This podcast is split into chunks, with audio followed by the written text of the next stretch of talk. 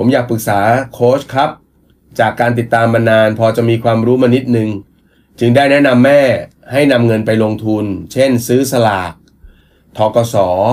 นะครับ ตราสารหนี้ แต่แม่ไม่สนใจเลยครับ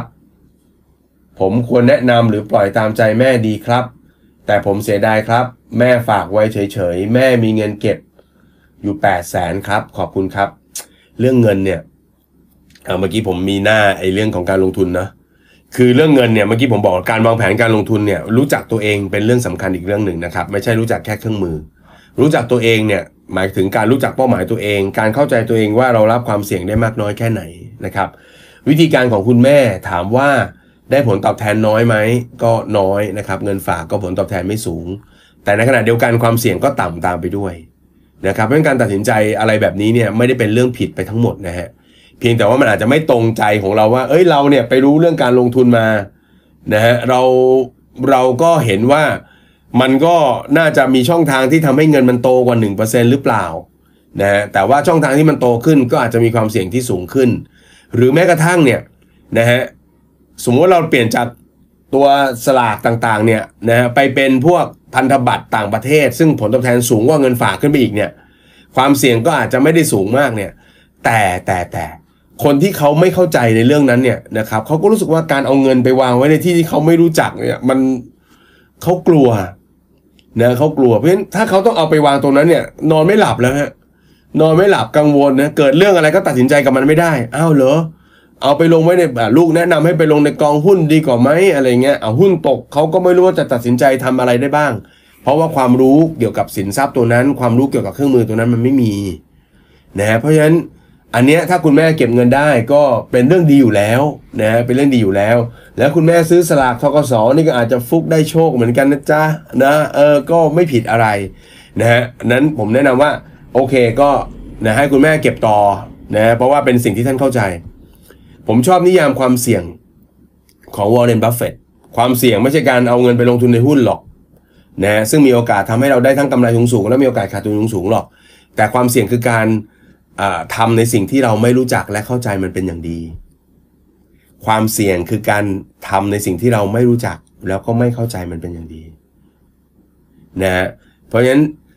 สไตล์ของคุณแม่ก็ผลตอบแทนน้อยนะครับ แต่ว่าท่านสบายใจนะฮะท่านสบายใจผมตอบแล้วอาจจะสวนกูรูการเงินคนอื่นนะกูรูการเงินคนอื่นเขาจะบอกว่าต้องเอาไปทำที่เนาะเอาไปใส่ตรงนู้นเอาไปวางที่ทุนเอาไปวางที่ทอง ผมว่าการลงทุนที่ดีที่สุดคือการลงทุนที่คุณวางเงินไว้แล้ว คุณนอนหลับฝันดี นอนหลับฝันดีหมายถึงอะไร นอนหลับฝันดีหมายถึง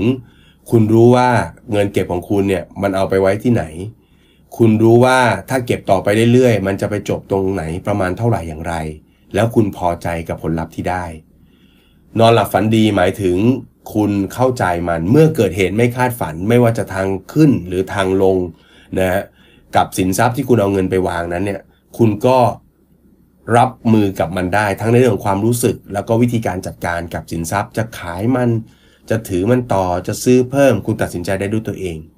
ไอลักษณะแบบเนี้ยมันคือลักษณะของคนที่ทำอะไรบนความเข้าใจของตัวเอง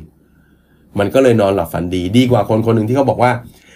หุ้นตัวนี้น่าซื้อแล้วคุณก็ไปซื้อ เสร็จแล้วหุ้นมันขึ้น คุณก็ร้อนใจขายดีไหมอะแล้วมันขึ้นมาสามบาทแล้วนี่คือขายได้หรือยัง หุ้นขึ้นแท้ๆ ก็ยังเป็นไงฮะมีทุกข์ อีกขาหนึ่งหนักกว่า หุ้นลงไปห้าบาทอย่างเงี้ยทำยังไงดี ฉันต้องทำยังไงดีคนแนะนำฉันมันไปไหนแล้ววะ คนแนะนำฉันมันไปไหนแล้วถูกไหมเออฉันต้องทำยังไงกับเงินของฉันเนี่ย ขายดีไหมทำอะไรดีต้องหยิบพอร์ตเปิดมือถือ ให้กูรูดูทำยังไงดีค้ามันติดลบ เนี่ยก็ไม่มีความสุขล้วก็มีความทุกข์แล้วนะฮะเอ่อผมมีคนรู้จักคนหนึ่งเป็นทันตแพทย์ นะเป็นทันตแพทย์อ่อน้องเขาเป็นทันตแพทย์ที่ทำงานหาเงินได้เยอะมากนะฮะถ้าจำไม่ผิดก็